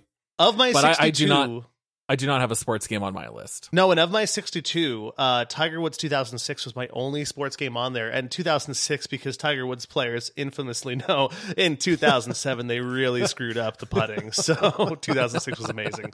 Uh, Everyone's still talking about life. it. Yep. Oh, very nice. Good old Rocket League. Okay. Somehow I played 300 hours of Rocket League before I got sick of it. I remember and, those uh, days fondly, Paul. you, you might remember them f- more fondly than I do. All right. My number four. I'm a little bit shocked we haven't had a Grand Theft Auto game, but my number four is Grand Theft Auto 4. Mm, that is the It's- Grand Theft Auto that I would also pick. Um, and I'll explain why it didn't make my list when I get to say one of the games that I had to skip. I think it's by far the best GTA game. I have played through all of, well, not, I, I've never played GTA 1 and 2 because they're so old, but Grand Theft Auto 3 is the game that got me into video games. I did not own any consoles growing up. I would play them at my friends' houses. And when I started dating Nikki, who uh, eventually became my wife, I would go over to their house and her brother had GTA 3. And I could not believe that video games could be cinematic, that they could have voice actors that I recognized from movies. You know, I, I did not know that you could do stuff like that in video games. And that's actually what turned me into a gamer. I loved Vice City. I love all the GTAs. Uh, San Andreas is great, but my favorite is four. Niko Bellic is one of my all time favorite protagonists. Everything he says is like hilariously funny. He hey, just kind of like gently. Let me borrow the cab. yes, and he just kind of like walks around and just kind of roasts everybody like uh, like passive aggressively, and it's absolutely hysterical. I love everything about GTA 4. It's also got the best driving because it's a little bit more realistic than the others. Your cars actually have a little bit of weight to them. I, I love GTA 4. I love GTA 4, and I think that you know it's funny. We discussed this a while back that, um, or maybe it was yesterday. I can't remember. I was real sick this weekend. Um, but um, but it, it, you know, I, I did love like between GTA 4 and 5. I'm like, which one do I like more? And I'm like, Niko Bellic is what makes it for me. It's Niko. Yeah, it's that character. I agree. Yeah, yeah, the GTA uh, games, I like them. I, I think they're absolutely phenomenal video games. I this is one of those ones where I went, if I was building what I think is a top 10 video game list, I would put those in there. They just for me, I tend to get a little lost and aimless after a while. Mm-hmm. And that's not that's nothing against the game. That's 100% me in that regard. And I've beat GTA. I've beaten all of them actually but I just that's one where it for whatever reason there's other games that resonate with me more on a personal level. But if I was taking the personal aspect out of it, I would easily have GTA 4 in, in, a top 10 list. When you said lost and aimless just now, I literally just thought of like, Josh, how many times did you just run over people on the street and go pick up the money off the ground and get oh. back in your car and go right into the cops? Dude, I've said I generally play a good guy in video games. I have a really hard Not time like game. being a jerk. Yep. Not that game, man. I am lawful good 100%. In that game, though, even stop oh. signs are suggestions. Oh, yeah, exactly. well, that's kind of like the difference between the GTAs and the Red Deads, right? Like, mm. GTA is very heightened, it's all very over the top. You don't feel bad running over 28 people on the side of the street in a giant mob because that's just the game. So for me, I have no problem going evil in Grand Theft Auto Red Dead is definitely where you get those more personal stories. When you play as Trevor in GTA 5, there's nothing there that you're connecting to on an, on on a personal level. No. You know, none of us know psychopaths in in real life like that. All right, so yeah, I've got GTA 4 at uh number 4. So we're up to our final 3 and we know that there's quite a bit of overlap here. Yeah. I can't wait to hear what these are. Uh Michael, what do you have at number 3?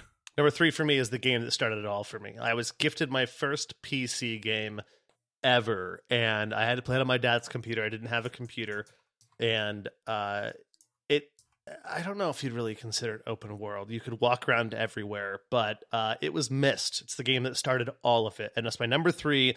It is very old and very dated now. Literally, it was like a 3D game, but it was kind of like how you move how how you move in some VR games, where you click to go to the next spot um, you can't move fluidly there. Um, but the mystery in the game was incredible. The allure of the story, the loneliness that you felt in that game was almost a positive kind of loneliness where you're like, I am sad because these people are gone and I have to figure out what happened. The first time that you pick up Atrus's note and it says, Catherine, my love, and you're like, whoa, like what's, and you hear him say it and you're just like, I, I need to find out what happened. And I'm, it's just, it's this incredible feeling. And then the sound design, the sound design was incredible. And the music with that, oh, that just that, it's almost like what Denis Villeneuve uses in his movies now, like Dune and stuff yeah. like that. Oh, it's that, you know, like that, that, that ominous feeling that it's like it's it's telling you feel this way through the music that just blew my mind and that game literally was what made me build my first computer because I'm like, oh, PC gaming is incredible. Like this is a whole different level, and I have to, I have to just tap into this more. So it's a bit of a nostalgia pick, but it's my, it, it was hard to not make it my number one, but I have a few nostalgia picks over it for the most part. I feel like I've played about 10 minutes of Myst and that's it. And I I know that I'm missing out. And actually, I feel like they just released Myst on the Oculus or in VR. I so I might need be to possible, but if they do, that'd be amazing. I feel like they did, to be honest with you. You might want to check on that because I I. I legitimately feel like I saw something about Myst VR recently. Um, I, yeah, I missed out on that game. Um, I know that it's insanely well regarded. It's a puzzle based game, if I remember right. Um, but yeah, I don't know why. I just I I never wound up picking it up and playing it. Now you're making me feel like I missed out. Holy sweet! Was I right? Oh, I was right, I can't even. I have to go and buy an Oculus Quest 2 right now because it's only on the. Oh, it's on the Rift 2. Gear VR. I'm sorry, guys. I'm riding bicycles right now on the podcast. I have a Rift. I'm going to have to put it on because I, I haven't put the Rift on in a long time. I have the old crowdsourcing Rift. So from a long time ago with crowdfunding or whatever. Yeah, the CV one or you two just or whatever. blew my mind. Josh, please Hey. play this game. Please play this I game. Please actually, this game. I, I, I will make the agreement that I will because I feel like I've missed out on a piece of gaming history and Missed with, out. with Yeah. missed You out, missed out. right? And if it's your number two, I trust you well enough to say, hey, or your number, number three. I trust you well enough to say he probably knows what he's talking about. It's it's a puzzle game for sure. If you like I like puzzle, puzzle games, ga- I do it like is puzzle a puzzle games. game. Yeah. And when I played it, Google didn't exist, so I couldn't look up how to beat the puzzles. Yeah. Um, I think Laho or Yikos or Lycos or Web Web Crawler did, but I I, I do want to see though if it does translate because in VR I could see it being a good VR game, but I don't know how it would work if you're able to freely move around compared to before. So that you just blew my mind. Thank you for blowing my mind. You're welcome. And you're never, you, you, I, I won't be able to make the podcast for the next two weeks because I'm playing this game and you're fired. and I'm fired. Yeah. Dang it. Yeah, First day. Myst is Myst is one of those games that I remember my friends' parents playing, and I remember kind of like Josh. I remember playing a few minutes here or there and just not knowing what to do. Talk about being lost and aimless. I feel like I would just run around in Myst for five minutes, and then my friends and I would be like, "Well, let's just go play Monkey Island," or we would play something else. So I'm sure Myst is great. I feel like at the time. I had not played any puzzle games, and I felt like it was just one notch ahead of me developmentally you know because i was probably like eight or nine when that game released and i just it did not jive with me but i'm sure i would have liked it if i were just a little bit older I don't know if that makes eight or nine year old version of me like smarter than eight or nine year old Paul, or just a little bit could. more of an introverted, Very like, well could be. like loner that just was like, "This is amazing! I'm alone in this video game world." all right so michael's got Myst at three josh what's All your number three Coming in at number three, I know this might be surprising to some of the listeners of this show that have been around for a while, but it is still one of the best video games ever made. But it is it is not my number one game. But coming in at number three for me is The Witcher Three. Uh, absolutely incredible game. Notoriously difficult to get into. Paul, I picked on Paul for trying to play it five different times. Paul finally played it. I'm super glad you did because, you know, I know that you enjoyed it an awful lot. Now, that came in at number nine for you. Was that the one that was number nine that is my number seven or it's number seven? Okay. and what is it for you michael you're number four My number number four. four. So, I mean, it tells you something that three different gamers, it's all in our top 10 list. It's at the most top 10 list, to be honest with you, except for IGN's, which is weird. I think it's like 25 or something. it's number 16 I'm 16. sorry. yeah, I, I said seventy-seven. That's a There was game another game that's at like in that 77 range that we picked on. Uh, I can't remember which one that was, but the return of Obra Dinn, i think they had at 74 which Yeah. seemed really wild to me Yeah, um, but yeah, I mean, what what more can I say about The Witcher Three? In the in the sake of just saving some time because we're starting to go long, it's it's incredible. There's not much to not like about it, other than that some people have had complaints about the movement. That it feels a little janky. Some people like I don't know what it is. The mechanics in this game just I, I have a hard time with it. I agree, it could be more fluid, but everything else is just incredible in that game. I got really used to the movement because I came off of another Skyrim playthrough and then went right into Witcher 3 because I was like, I need to tap into an open world RPG right now. I haven't played it.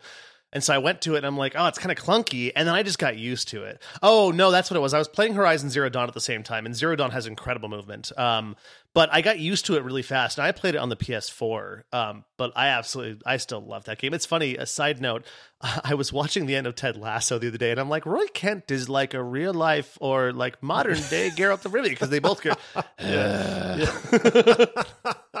That's true. Oh yeah, I mean, I I love The Witcher. It's a great game. My uh, my only complaint is that the second two thirds of the game are so much better than the first third that it's almost a little bit of a shame because I think that there are a lot of people that just start playing and it's just like very complicated. You don't even really leave the opening castle for quite some time and you're like you're racing with Ciri and now you're chasing Ciri because she's running away from her Mm, yeah. lessons. And then there's all these weird dreams and you don't know what's true. And you've been tracking Yennefer down. And it, it, I always felt like it didn't really grab onto me because I did not play the other Witchers. I don't know who Yennefer is. Why do I care that we're chasing after her? I don't know anything about the Wild Hunt. But if you can get past the first couple of hours when the story starts to make sense, that's when it definitely sucks you in. Paul, I have to And it, call you it's out. top tier. I have to call you out for being incorrect. The first third of the game has the Baron, and that's an incredible storyline. But see, that's when the game starts to take off. And That's that's, true. it does. hour that's Six? hour nine. Yeah, or something. somewhere around Yeah. there. It does. It really does. And that's the thing is it's like everybody says like you you have to slog until you get to the Baron quest and then it's like it's like one of those immediate launch roller coasters, right? Where you're just Yeah. sitting there going like this sucks and then all of a sudden it just goes whoosh and you just hang on for the ride. I might have cried in the Baron Crest. I, I can't remember. Oh, that but oh, that quest is uh, terrible and sad and great all at the same time. yeah, no, but but you're right though. The first, I think it's like it's legitimately six to eight hours, and I I literally put the game down twice. That's why it took me four years to play it and beat it because. I, I didn't want to. I was like, I don't get it. Like everyone says how good it is, and then someone was like, just get through the first eight hours, and you're not going to put it down. And that's exactly what happened. yep. Yeah. All right, Paul. All right. My number three, I am very shocked did not show up for you guys. I've got Portal 2. I Portal 2 was like my number 11 and my number 8, my number 7, my hmm. number 12. Portal was one of the games that I struggled with the or Portal 2 to struggled with the most to say I feel like this needs to be in my list. And I kept shuffling and kept shuffling. I think it's deservedly uh, like number 3 is a, a great spot for it. I just I struggled with that one a lot. I think that Portal 2 is one of those very few games where I do not have a single note of anything negative. You get to experience Wheatley and GLaDOS. The game is hysterical, it's thrilling. You get really clever puzzles. I love every bit about that game all the way up through the very end. Uh, Portal 2, you can also play co op. And if you play it on PC, you have unlimited levels through the workshop. Portal 2 for me is one of those very rare, absolutely perfect games. I would not change a thing. And I have been on record many times saying the one sequel I would request more than any other is Portal 3. Yeah. I really wish that we could get more games from Valve. I know they're making money hand over fist with Steam. I don't fault them for it. But man, I would love to see Half Life 3. But even more than that, I would love to see Portal 3. Would you do a Portal VR game if it was available on the Valve Index, Ooh, uh, I would or absolutely any any try Valve? it. Sorry, any Valve. I would try it. I could see I that being mean- a good VR game. I could see some of the parts being really nauseating when you do Yeah. the like The fall through the pads. through the ceiling and the floor at the same I'm time. sick Oh, just thinking yeah. about it. Oh, It that's would right. be Because very- a couple weeks ago, yeah, a couple weeks ago, you guys were on an episode talking about how you use the point and click method to move in VR. That's what Josh does. I yeah, use the I don't. I do teleport, continuous. yeah. I am hundred percent continuous, but Uh-uh. I challenge anyone. My favorite VR game really is not a game; it's Google Earth VR, and it's hundred percent free. And if you turn off the like, there's something that makes like everything outside of this thirty degree in front of your face like blurry. If you turn that off, even I am like, whoa! Like I'll go stand on top of the Empire State Building and be like, I'm gonna fall over. I have to take this off now. And that's the only one that did it. But, um, anyways, that I can see that though when you're falling through floors and ceilings and you're like, I gotta take a moment, take a deep breath on this one in Portals Three. I will say I love the idea of having two controllers and each of them being a different portal it would be very easy to keep track of them both because you could just shoot them. That would actually I be would pretty be- neat. I would definitely try it out. Portal Yeah. 2 is a perfect game, to be honest. It's, I, I, I, like you said, I think that's really telling. I can't find any fault with it. And, and not only that, but if I was going to take my parents who are, you know, in their 70s at this point and say, hey, I want to, I want you to play a game, Portal 2 would be it because it's so accessible. You know what I mean? Like it's like you, it's not where it's not difficult. There's not a difficult control scheme. It's very easy. It's approachable. It's really a flawless game. I, I, it's great. I struggled with that one a lot, and I think it deserves to be in the number three. I feel like that game also more consistently when I pulled top 100 and top 50 lists was at the top. Not number 1, but like in the top third or yeah, top, you know, a little bit. IGN had it at number three. So yeah, it definitely shows up at the top. yeah. Plus, you get to portal, uh, put a portal on the moon. What's not to love? well, and you get to troll your friends too because you got to like they're trusting you, and then you get them crushed by a ceiling or something like that as well, which is fun. Or shoot them into the lava or something. Yeah. yeah. How dare you? Uh, all right, Michael, what you got at number two? Okay, so uh, you know, obviously, uh, drum rolls, please, for everybody. But uh, nobody really expected my list to have a video game based on a movie, which featured a song by Tina Turner. Yeah, it's old, guys. It's an old, it's an old game. Okay, Tina Turner. but this is a game that is uh, really my only first person shooter, my only FPS game on the whole thing. And it is my favorite FPS because I've literally never been beaten while I was playing it. And the, the rules were basically if you're going to play this game with me, you cannot be Odd Job because Odd Job is short and that's oh. cheating and it's not allowed. Yep. Da da da da. There you go. GoldenEye 007, guys. It is it is ah, incredible. Classic. I mean, can you guys remember like the first time you played with friends? I was on the swim team and we were traveling down to Tucson. Yeah, I was on the swim team for one year, by the way. There are pictures on the internet somewhere of me with a buzzed head, like bicked, completely bald. Um, Oh, wow. I actually was. I, I was hoping. Hey, what's wrong Tom with bald guys? I mean, moving on. Um, so we're not just um, no, but but the, but the, the fact that we were playing a shooter game and it was one of the first ones you ever had where you had four people playing on the same TV and you're like, don't look at my screen, stop looking at my screen. I remember always thinking I wanted to have like separate TVs, which is now normal. Like now, you know. Online co-op is just the norm now. In fact, it's hard to find a couch co-op or a couch shooter where you play together and maybe play against each other. But I just the, the memories of this game are incredible. It hasn't aged. Uh, it hasn't aged very well because you know you have no Z axis. You can't look up and down. You're just side to side. Um, but absolutely a great game. One of my all time favorites. Fun shooter with friends. And hey, a shooter made my list, guys. So there's hope. You just used up all your good shooter skills on that one game, is what it is. Right? Yeah. All the eggs in one basket. Dude, GoldenEye, GoldenEye is it's iconic. It really like for people that played it back in the day, there's a reason that this game is on a lot of top 10 lists. It was the pinnacle of multiplayer for a little while. Like I, I can't I can there were hundreds of nights where I would be at my buddy's house play like a bunch of us playing GoldenEye together. You know, it, what's really funny is you mentioned the four player split screen. But people nowadays assume like, oh, well, that's on like a 55 inch TV. Like, no, No. y- this was on a 27 inch TV if you were lucky. You know, and if you were even at, flat. if you were at your friend's house, it, more likely it was a 19 inch screen that split four ways. So, Oh yeah, Dude, and, just- and every character like half of their face was a pixel, and the pixels Yeah. were huge. You know, it yeah, No. Yeah, but man, such a great choice, dude. GoldenEye. The other thing is, everybody talks about the multiplayer in GoldenEye, but GoldenEye had an absolutely phenomenal single player campaign too. Oh, good point. I remember going through it so many times. I because it was basically scene for scene the movie GoldenEye, which I absolutely loved. So being able to actually play it inside the game was pretty incredible.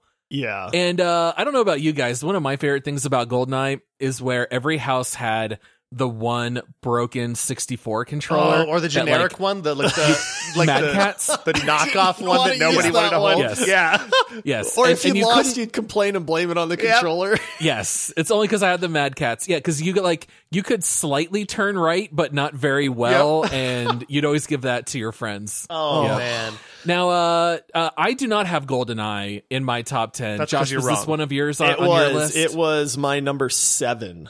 So Number that's the one that I had to skip up uh, because Michael did have it in his top. But great, great pick, dude. Such a good game. I like you said, I don't think it would hold up to this day and age, but back then, man, oh boy, were, was it a good time. Yeah, I just remember how hard it was to play.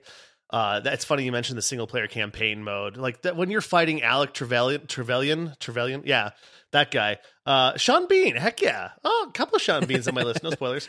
Um, He was 006, I believe. Double O, yeah, that- he was in that one? 006, I think. Which how many 006s have there been in the history of James Bond movies? But uh, but that part was so hard, and I remember one of my favorite pieces about that game was you had to beat that on a hard mode. I think it was to unlock the other James Bonds to play.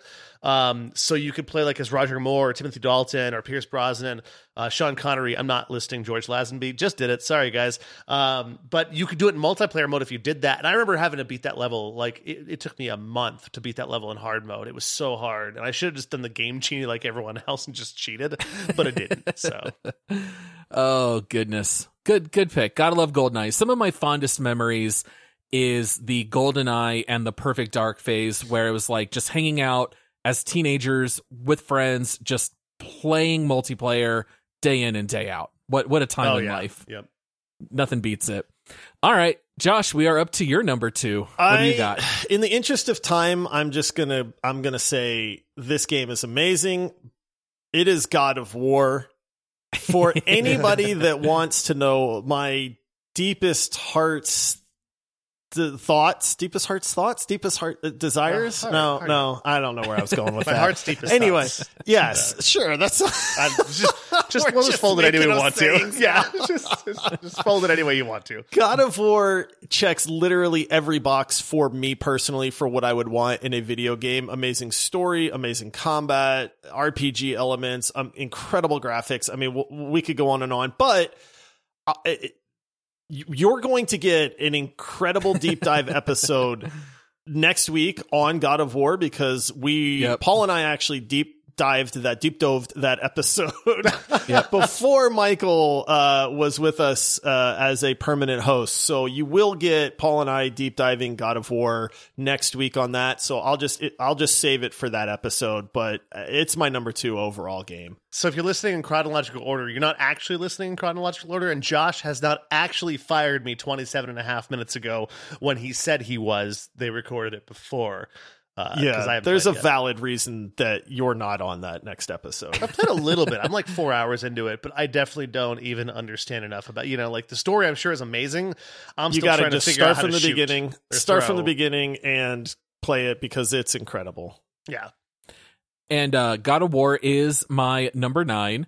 I feel like that's a little bit of a spoiler alert for our deep dive, but I think you guys know where Josh and I both land on God of War. Um, I think it's just going to be a love fest. so you hate it, With right? God of you hate War. it. Yeah. it's a terrible game.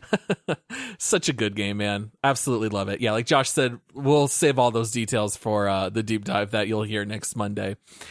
All right, so we are up to my number two. My number two is Red Dead Redemption 2. And I have said it would be very hard for me to choose my favorite game between one of the Mass Effects and Red Dead 2. I love everything that Red Dead 2 does. I think it might be like the most ambitious game of all time. I think it costs something uh, along the lines of you know uh, like 300 million dollars to make. Wow. Like it's just wild all the detail that they put into Red Dead. But everything from all the character interactions, the voice work, Arthur Morgan, one of my all-time favorite characters. I mean, what's not to love about Red Dead? It, it it just so clearly accomplishes so much. You could play just that one game as a hunting simulator, and I feel like you could squeeze 20 hours out of that game, or you can play it and not go hunting once. There's just so much to do in it. I absolutely love Red Dead. I, I think you've both at least played it a little bit, but what a fun game. I feel like I've got 200 hours in that game, and I feel like I'm not even halfway through the main story because I've done so many other things that distract me. It's like what Josh was talking about earlier with Grand Theft Auto. I just start Yep. looking around and doing things like running around, and hey, there's a bear symbol up there. I must have some bear boss to go shoot or something, or go find it, or you know. It, I absolutely love it. It's it's. uh It's funny because that's my number seven on my list, and I, I didn't want to pick multiple Rockstar games, so I had to decide between like the GTA series or Red Dead One and Two. I mean, I, well, it wasn't really hard because Red Dead One is amazing, but Red Dead Two clearly takes the cake. It's better. It's much better. Yeah. But I mean, even just the simple things about like how Arthur's swagger is when he walks, just the detail of the game that I just absolutely love. It's a great game. You can tell the love that went into Red Dead Redemption 2. It's the way that a game should be developed. And I get that not every developer has $300 million to put into a game, but there's so much attention to detail in Red Dead Redemption 2. I we're playing it. We're going to be deep diving it uh, in a future episode. I it, in my second play, and I'm not that far in it yet. I'm noticing things that I've never noticed before, and it's just it's mind blowing the love that they put into this game, and it shows completely. Yeah, one thing that Red Dead kind of ruined other games for me is walking in snow. Like in these games, they tend to like kind of walk around and you might just see like all of a sudden there's like a track behind someone. In Red Oh, Dead, you actually see every foot press into the ground. You see what happens with the snow. You can see all, everywhere that you've walked because it's all there and it slowly changes because it, it continues snowing and it'll fill in your footprints. I mean, all the detail that's put into that game is really just second to none. It adds up though. You may not even notice it, but it's that experience. It just heightens everything because of the little details. It is a living world, and you feel like you are actually living in that world when you're playing. I completely agree. Yeah. So yeah, that that's my number two. And so now we are in the final Whoa. round, guys. Number we got our number ones. ones. Oh boy. Yeah. so Michael, you get to go first, buddy. What you got coming in number one? Uh, it sounds like such a simple phrase, doesn't it? Hey, hey, hey! Aren't you the one they call the hero of Kvatch? This is definitely your catchphrase. Oh Yes. man, it even yeah, it, uh, absolutely. It's Elder Scrolls 4 Oblivion. Far and away will probably always be my favorite number one. Um, I think I've got about 400 hours in this game, which is ironic because back then I thought 400 hours was the most I'd put into any game ever. Um, and now, of course, I've got 828 hours in Elite Dangerous, and I feel like I'm barely scratching the surface of that game. barely scratching the surface with that. But, um, but I it's just, everything about it is amazing. Uh, one of my favorite things. It's funny that you talked about it, Paul, just now. Was the world around it? The world building is. I, I love the fact that in Oblivion, like everything around you reacts to you. And i think that's what separates it from skyrim. It was really hard to select which elder scrolls uh, because I, I also thought about morrowind because i liked morrowind but um, i just think oblivion just took the cake i actually played morrowind after i played oblivion. But the fact that you're walking around and you hear someone you know like uh, it- it's kind of like lost ark does the same exact thing where you're walking by and someone's like mommy mommy he's the one that was the tournament champion or something like that. And you're like that that's me. I did that. It makes you feel like you're actually a part of that world. Um and also there was more than just snow. That's one of my only gripes about skyrim is that like in Oblivion you have bruma which has the snow. You've got desert area. You've got trees and forests. It feels like more of you know there's a lot more biomes and stuff. I don't know if i use that word biomes correctly right now. I'm not 100% sure if that word what is what i think it means but um love that game and yes, for about five years, my friends said that I was not allowed to say that phrase about being the hero of Kvatch because I would just, I would just say it. Yep. I, I was probably playing Goldeneye at one point, like later on, way later, and I'd win the tournament and just be like, the hero of Kvatch, obviously. Well, and you got some incredible voice acting. You know, Patrick Stewart doesn't last very long. Oh, he used to, yeah. But he's there to guide you in the beginning. Yeah, no. Oh, Sir Patrick Stewart's in there. Uh, like I mentioned earlier, Sean Bean, and he lives longer than Sir Patrick Stewart, which I think like that's obviously a tip of the hat or, or something on on Sean Bean's crown that he outlives Patrick Stewart in something. Yep. Um, but no, no, absolutely. It, it's one of my first games that I really played that really had that voice acting too. That I remember of like, is that I didn't. There was no IMDb when it came. I don't think IMDb was out Picard. Yet. Yeah, I'm like, is that Patrick Stewart? That's Captain Picard. You know, and it just the, the game blew my mind. I loved it from the very beginning, and I I don't know. I you know, it's one of those one of those games that I hope someday it's beaten. But if it is beaten, it's going to be a game that just is the best game ever made. Period. I, so I struggled, man, because I absolutely adore the Elder Scrolls games and like Skyrim, Oblivion, and even way back in Morrowind and prior to that Daggerfall. You know, if we're going Yeah. way way back, you know, um, it, they're they're incredible games. I really struggled with putting because I like Skyrim a little bit better than Oblivion, but I mean they're so close; they're practically interchangeable for me. But eh, that was another one that it was like this has to be in my top 10 list but then i would find other games and go man i played this game more or i have fonder memories of this game or something like that. But it's like i don't think anybody would ever question uh, oblivion or skyrim being on a top 10 list because they're just that incredible. No, I think so. And and if anyone who's listening hasn't played it, pick it up, play it. But I would suggest playing it on PC and uh, definitely mod it because there, you know, there, there's a big project in Skyrim going on right now. It's called Skyblivion, and there's like 300 different mod developers that are actually putting Oblivion in the Skyrim engine. But the game actually has aged surprisingly poorly considering it's not that old, and considering Bethesda puts a lot of money into their games. Um, but I would definitely say mod some of the textures and just make the cosmetics look a little bit better because, especially the character noses, I just can't get over it. The noses. What's up with the noses? yeah, you gotta love Oblivion. It was always my favorite of the Elder Scrolls games, so I'm totally with you putting it above Skyrim, although they're obviously both great. Yeah. All right, Josh, we're up to your number one. Oh, this is the moment the people have been waiting for. What game is Josh's number one? I am going to disappoint the younger crowd. You sure are. you you probably have not played this game unless you're at oh, least Oh, 34. 34-ish, somewhere around there. Yeah. Yeah. So. I'm going to try not to monologue or gush too much because I could legitimately talk about this game for, I, I feel like weeks, but it is to me the it is the game that I have the most playtime in. It is the game that I have the most fondest memories of. It is the game that I have not ever re like I've been chasing the feeling uh, that this game instilled in me when I was playing it ever since playing it. And I don't know that I'll ever recapture that, but it is a game called EverQuest. People have heard me mention this before. I know, Michael, I know you're a huge fan of EverQuest. Paul is making a face already because he is like, ah, yeah. It's just, uh, you know, EverQuest was the grandest game that I ever played. It, it's honestly probably to this day, it's probably still one of the like the grandest MMOs out there. It is still alive somehow. I don't know that that's a good thing. Um, and I thing. will say this. I will say this. I don't know that EverQuest has aged very well. I'm not saying that EverQuest is currently a top 10 video game, but for what it was back in the day, it was absolutely groundbreaking. You could do anything and everything. You could live your life in that game, which is exactly what I did. Uh, I mean, I feel like I probably have 5,000 hours in EverQuest. The rating was absolutely incredible. The friendships that you would form in that game were, I, I still remember my guildmates' names, you know, that, that I played that game with. And it, it's just, it's hard to translate. I know a lot of people had World of Warcraft, and if World of Warcraft was your first MMO, that feeling that you got from that is what EverQuest was like for me.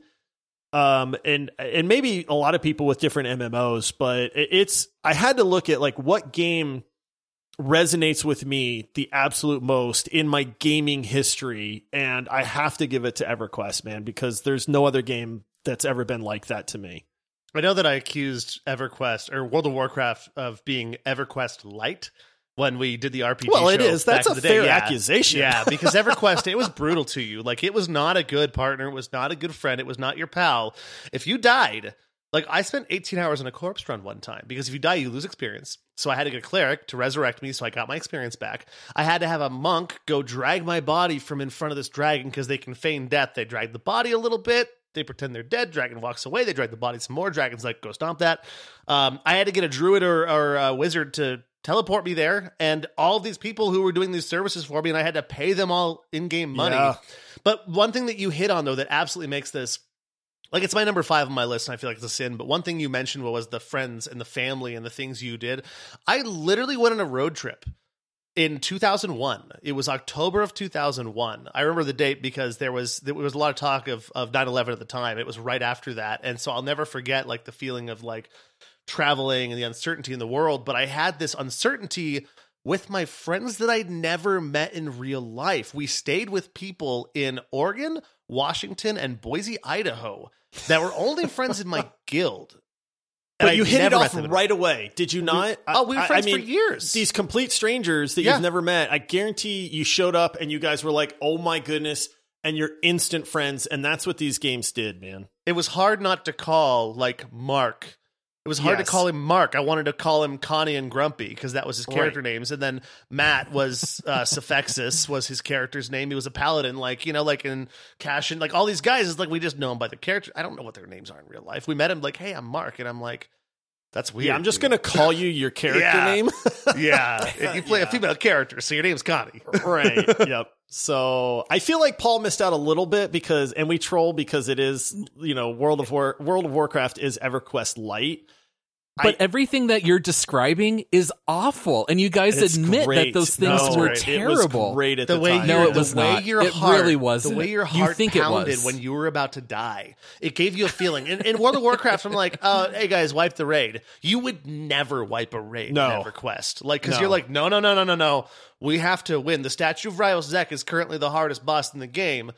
And we have to beat him because if we die, we might not be able to kill him because we're going to lose a level and we won't be able to knock him down. Well, here's the thing. I know that we look for different things in games, That's but if you die and have to spend 18 hours getting your body back, I want nothing to do with that. I don't it. want anything Give me to do with WoW that now. every day of the week. That's Yeah, what I'm saying. Like, it, I'm not. That's like I don't. I couldn't handle that now. You know. But man, back in the day, the stories that you would get. It, I think it's you have some Stockholm syndrome. Yeah, I don't know. Maybe, maybe. You just really But tried not to die. it- I, I had to be true to myself, man. I was like, this has got to be my number one.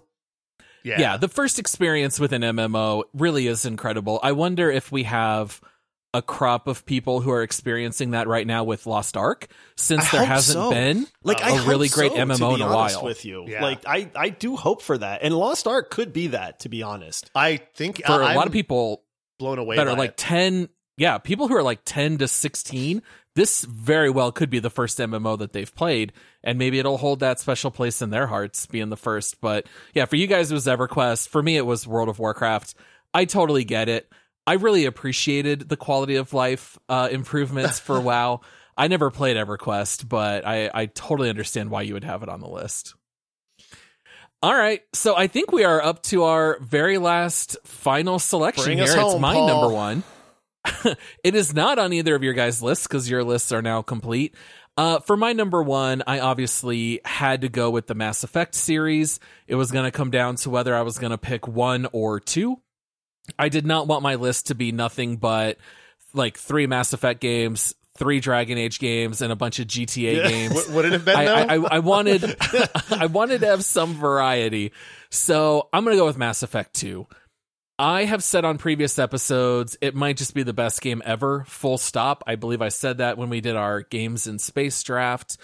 But as much as I love Mass Effect 1, I think Mass Effect 1 probably has the best music and I really love the atmosphere, but it really is just like setting up the dominoes of the story. What really makes Mass Effect stand out uh, compared to other series is that normally with new installments, uh, game developers do not want to to alienate new buyers. They want the game to be like a fresh reset with a new character. That's why when you play Dragon Age, every Dragon Age has a different main character. It's not continuing a single story.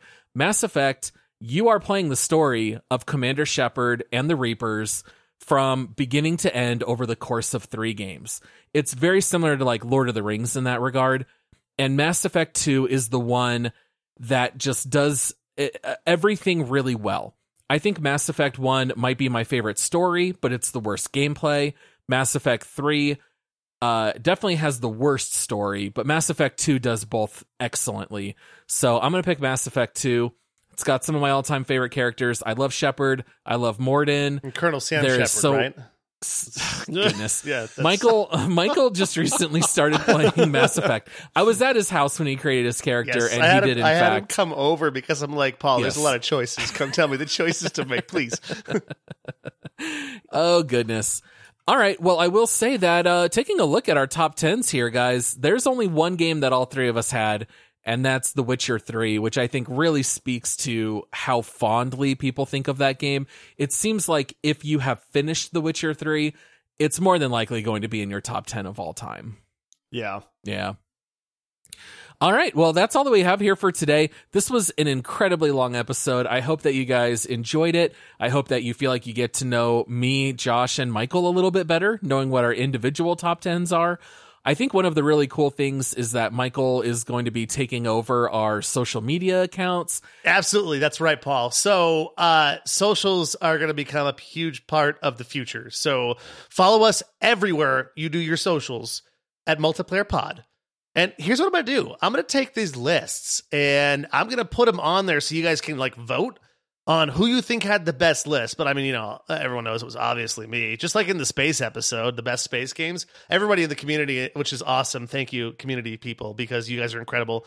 Um, but the whole community was like, Michael's obviously picked the best space games. He lost on the show, number three on the show, probably, but number one in our hearts. And now you have a chance to actually like totally engage with us and vote on which one you thought was the best list, starting with this list here. So again, the socials at multiplayer pod everywhere you follow your socials and we'll talk to you.